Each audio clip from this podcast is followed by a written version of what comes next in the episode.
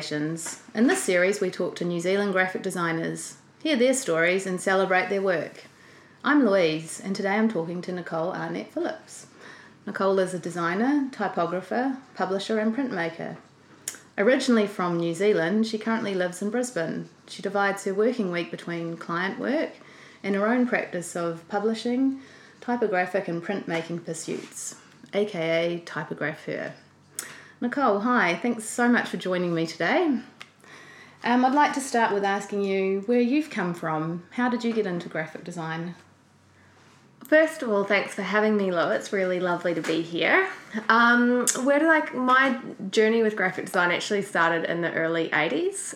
My dad was working at the New Zealand Herald out at Ellerslie in their print facilities, and I was just mesmerised with the process of watching language become visible and the whole making process that went behind a newspaper. And I just was really, really passionate about that kind of production mechanism and wanted to get involved in that. And that led me towards graphic design because I wanted to make, I guess. So when you were at design school then, did you have a focus even then on making and the physical side of graphic design? Very much so, probably more so than I should have. So I studied at AUT, and I was there at a time where they were starting to really steer people towards more digital spaces, and I was very, very focused on making books and doing printmaking and the more physical things, and was really, really focused on that kind of, I wanted to solve problems, but I wanted to solve problems with tactile or tangible objects rather than make a ball bounce in animation or do something in Photoshop. I wanted there to be an outcome from that. And so did you find designers practicing at the time or historically that you looked to that were strong in that area? Absolutely. I think that from at the time I really looked up to people like Derek Birdsall and Rick Poyner, but the more historical people that I would look to would be people like Chicold or particularly Dwiggins. So they were graphic designers that focused on books and Dwiggins was making marionettes and puppets and all kinds of cool stuff. So he was a graphic designer for clients, but he very much focused on process and craft and making in his work, and I really admired that. Mm. And then looking for, a job in the industry, did that, inform your choices and what you were looking for? Yeah, I was quite fortunate in that I already had some work related to industry throughout my time at AUT. So I was working a minimum of 18 hours a week for clothing brands, and it was mainly doing marketing and admin, but I had some sort of visual duties with that, so I was getting a little bit of experience in those fields, but I knew that I wanted to get into a publishing space with magazines or books, and so I did as much work experience as I could, and I did work experience for Random House and Reed Elsevier and also at Wilson and Horton, who owned the Herald, which led me to my first out of uni job, which was at Reed, sort of typesetting books, which was great. Mm.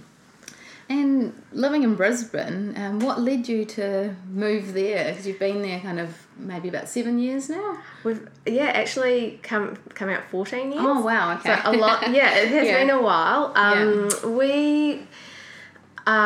What led us there, the very boring, non-creative answer is sunshine and cheap house prices. Yeah. And we love Brisbane. It's a beautiful city. It's a lovely place to live, but we're actually in the process of moving back, which is cool and exciting too. And do you, living in that environment, kind of outside of New Zealand and in Australia, did that inform your practice as a young designer? Definitely. I think that one of the things that I was really fortunate with in Brisbane is that there's a few different publishers working at different scales, and it opened up the opportunity to work on all different kinds of books that I probably wouldn't have got here at the time in New Zealand. A lot of the publishers were really struggling, early 2000s, and there was a lot of merger and flux, I guess, in the New Zealand industry. But the Australian publishing industry was a bit more stable. So as a young graphic designer without a lot of experience, being in Australia did help at that time. But I think that it's still probably now more so there's more parity between what's happening in NZ and Australia. I think the industries are probably more aligned now than they were back then. It was quite a while ago. Can you think of Australian designers that stood out for you during your early career? During my early career, probably I was really excited to see that Vince Frost had made the leap from the UK to Asia to Australia. So sort of following his trajectory, I was always really inspired by Vince and his work.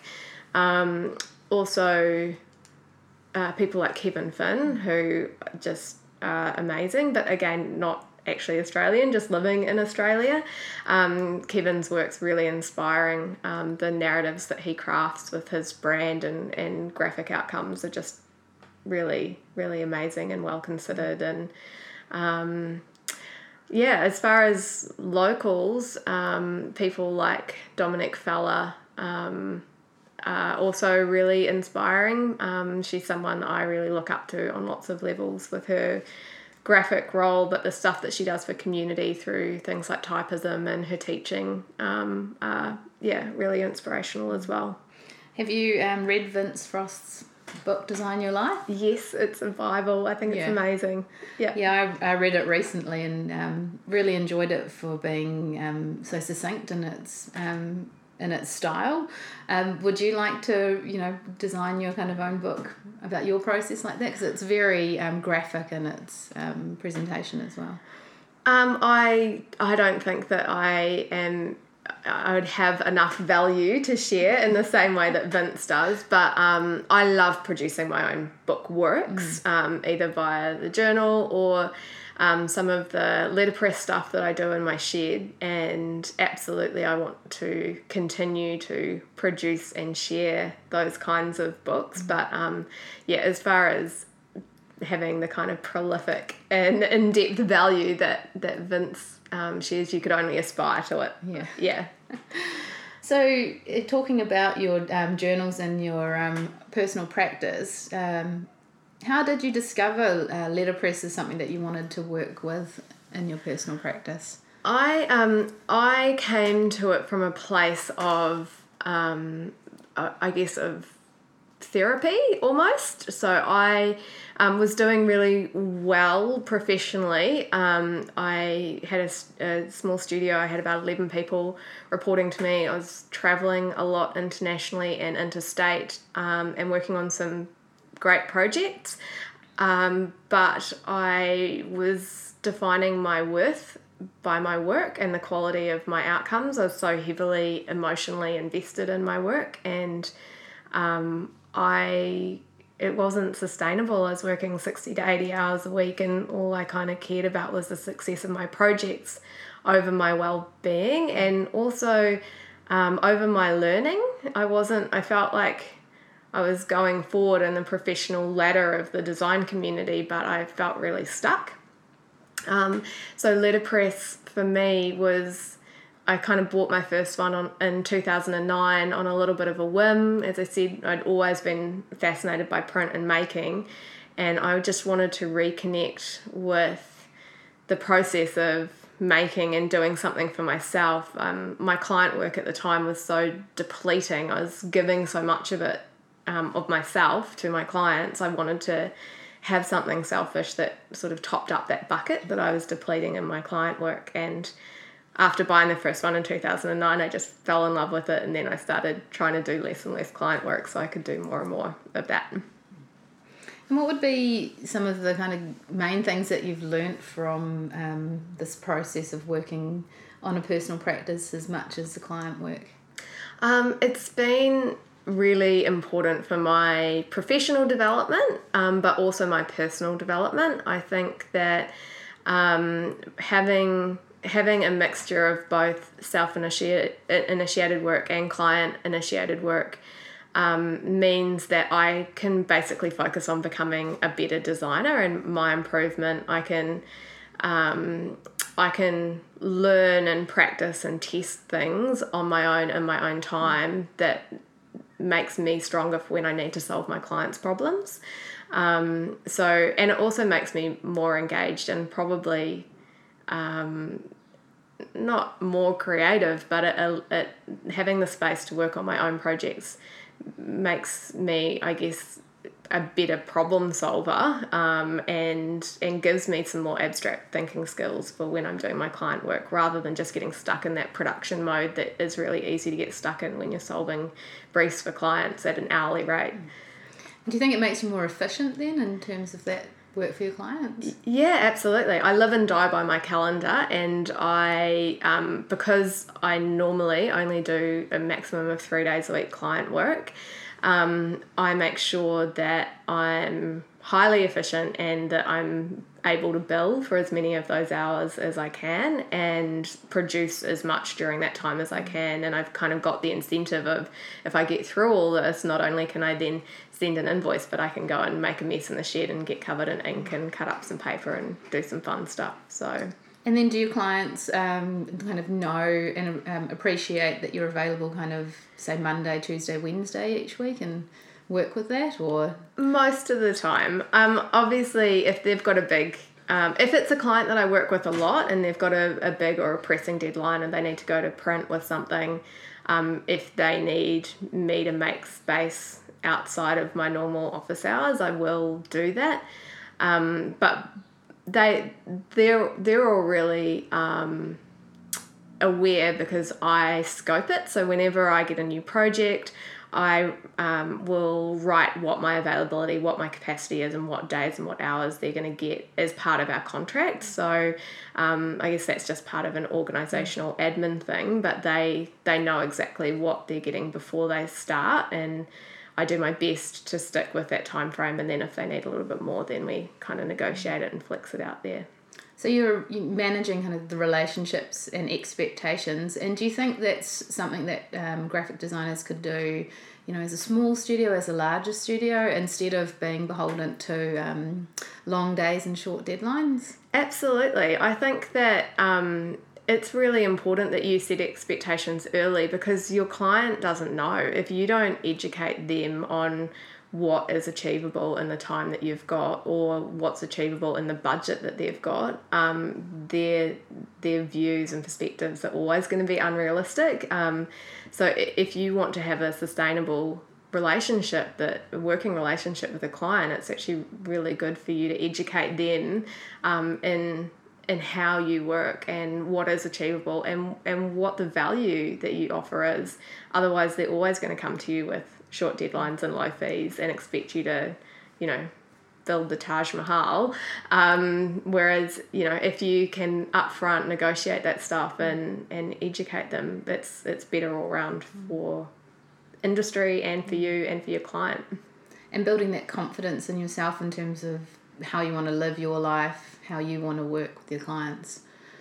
Yeah, I really, because I am a small studio, like it's just me. I have a couple of other designers I outsource things to if a project requires skills that I don't have.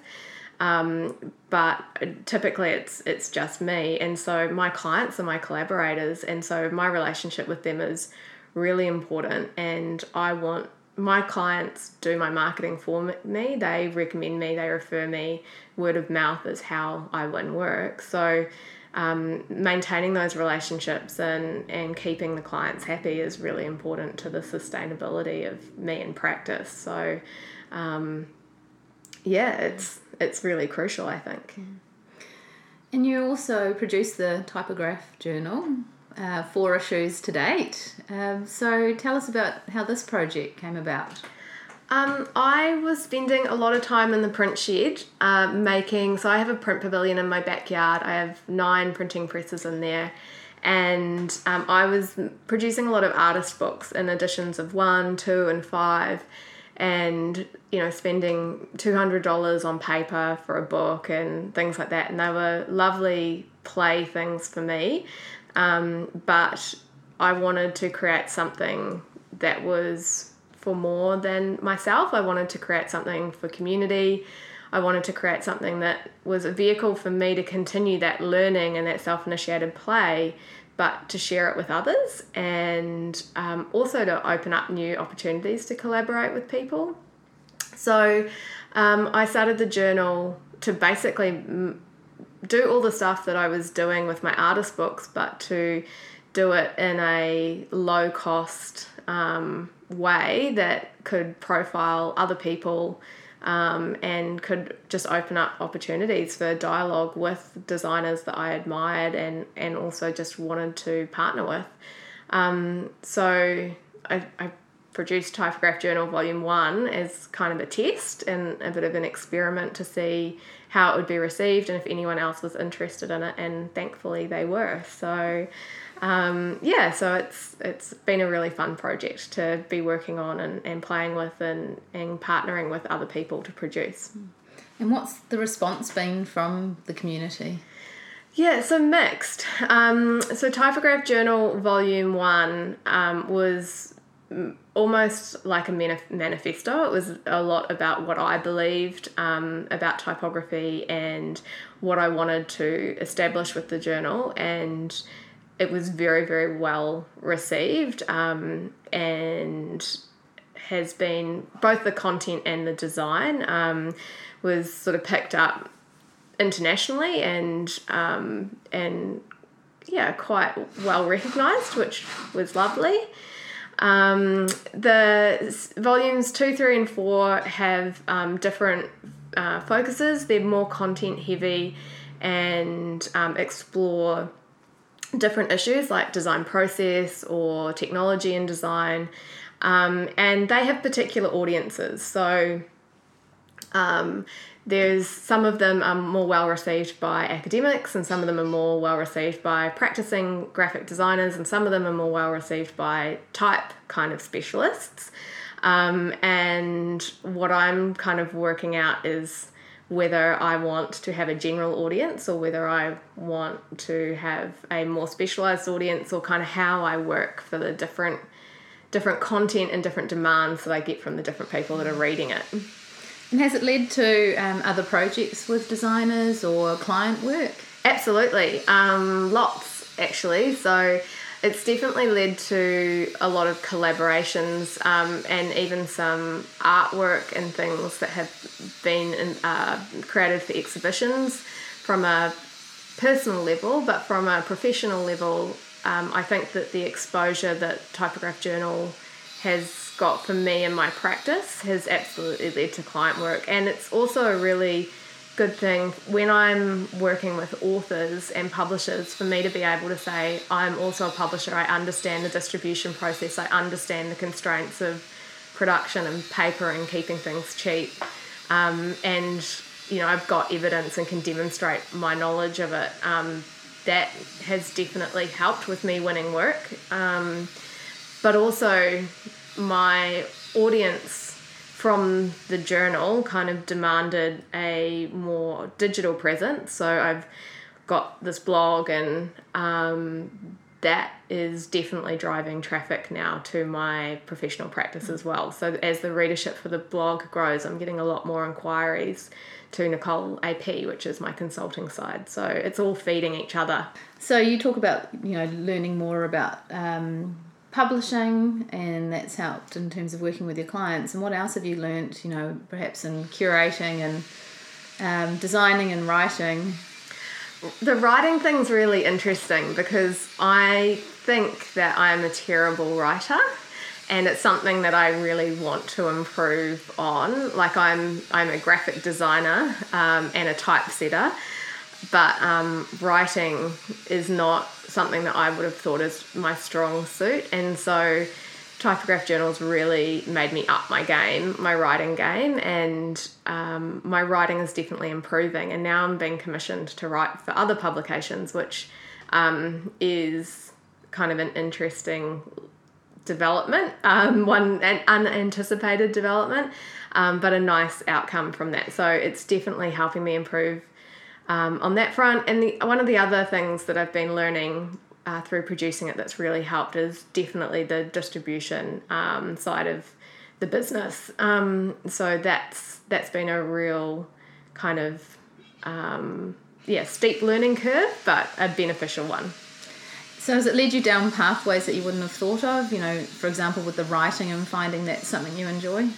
Yeah, absolutely. And finding the writing is totally alien to me. It's never something that I thought that I would fall into or enjoy. And getting to, I'm writing for small independent type foundries, copywriting for them, and being paid to review typefaces for magazines, and even contribute articles to things like Monotype's Recorder magazine. They're projects that I'm loving doing that I never would have expected would be an outcome, and certainly not something that, as a graphic designer that can barely spell, that I would have thought would have come out of my work, but I'm enjoying it. So do you think you could see a time where perhaps you wouldn't have client work, and instead it would be kind of a mix of the journal and then, writing and other opportunities that have come from that? I think that on days when my clients aren't paying my invoices, I occasionally would romanticize about that for about 5 or 10 minutes. But no, I like the challenges that come from client work. I like solving problems for my clients. I like that they come to me with problems that I would never have created for myself, and that's different learning opportunities. So, and I do think, as much as I think that a designer's point of view is really important and self-initiated work is really, really important, I do still think that graphic design at its heart is a service industry. So I do want to be in service to clients, and I think that on the days when those late invoices are upsetting me and I think I don't need the clients anyway, my reminder to that is that I actually do. I just maybe need better clients sometimes. So is there a volume 5 in the works for this year? Yes, there is a volume 5 in the works. I started working on the content development for that last year in 2016. I'm with the journal's production schedule. I'm sort of following when the content's ready, not when the calendar dictates that I should. So I haven't produced one yet this year, and Volume 5 probably should come out this year, but given that we're planning on moving countries, and I am really, really busy in my business at the moment, it might not happen in 2017, but it will happen. The content's under development, it's close, and I'm mixing up how I'm presenting some of the content in this one. So I'm quite excited about the next one when it does happen, but I just don't know when it will be yet. Yeah. So you've talked a little bit about the fact that you're going to be moving countries this year. What else is 2017 about for you? I think it's a lot of it's been about learning and improving, and that's a really important part of both sides of my practice. So I've started doing some research, and I've been trying to improve my writing skills. I'm kind of trying to broaden some of my design skills as well. I guess it's been a development year for me, really just improving skills, working on strengthening and my creative confidence in myself, so that hopefully next year I can start practice again in a new space and in a new place, and come at it with a kind of confidence in myself, I guess, more than anything. And part of I think disconnecting and reconnecting to yourself seems to be your hands-on practice. But do you have other things outside of, you know, kind of a design or craft practice that you do to disconnect and reconnect? Absolutely. Two things that are crucial to my world. I have a device-free date day with my husband once a week. So literally that is disconnecting. It's a digital detox, and we normally go to the beach or take the dog somewhere or do something, but just try and get off social media and off devices, and I think that's super important. And also, little known fact that I actually fancy myself as a pretty good cook. So I try to make sure that wherever possible, because I do still work long hours, so even though I have reduced days on client work, I work at least 6 a.m. till 6 p.m, so they're big days. But I try and once I've shut the computer down, kind of have some self-care through cooking, turn the music up loud and make something yummy. And I really enjoy cooking, and I think it's good for my head as well as my heart. And tummy. And what are you looking forward to about moving back to New Zealand? I think probably again the boring answer is the landscape. It's something that I've really missed. Like, Australia is beautiful, and as I said, we've really loved and enjoyed living there, and the climate, we're very spoilt with the weather.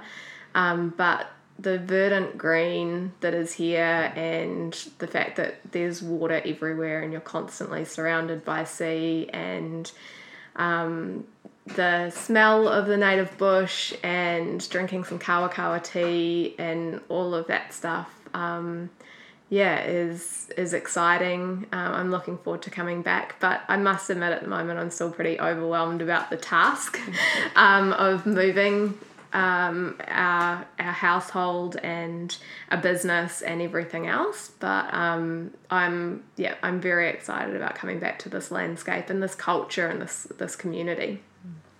And what will you miss about Australia and Brisbane? So I've just flown here and I've gone from a 28-degree winter day to coming back and being rugged up in lots and lots of layers. I definitely will miss the sunshine. And I've built some really, really strong relationships with designers and creatives and friends in Australia that I will definitely miss, and I'm hoping I can maintain those. And likewise with my clients, I have really close relationships with a lot of my clients, so I'm hopeful that instead of missing them, I can maintain them. We're only 3 hours away, so it's easy for me to hop on a plane and go back and keep working with those collaborators that I like to work with. But I definitely won't miss snakes in the bush. And finally, do you have words of wisdom that you'd like to share with other graphic designers and creatives working out there? Yes, I think that this is a challenging question, but a really good question. I think that, as I said, I started an industry quite some time ago. I'm coming at industry now with about 17 years experience, and I still feel like a student of design, and that there's always a huge gap between our ambition and our ability, and I think that all designers need to remember that gap and just not sort of strive for perfection in their work, but instead just strive for getting better and advancing, and to just do the best work they can do by investing in themselves and their own creative development, whether that's through self-initiated projects or going to design assembly events and workshops or whatever it is to sort of improve your soil as a designer. I think that, you know, we all need to keep learning and keep improving. Cool. Well, we're super excited to have you coming back to the New Zealand community. And thank you very much for your time today, Nicole. Thanks, Lou. For more information in relation to this interview, please go to the podcast links and resources on our website, designassembly.org.nz.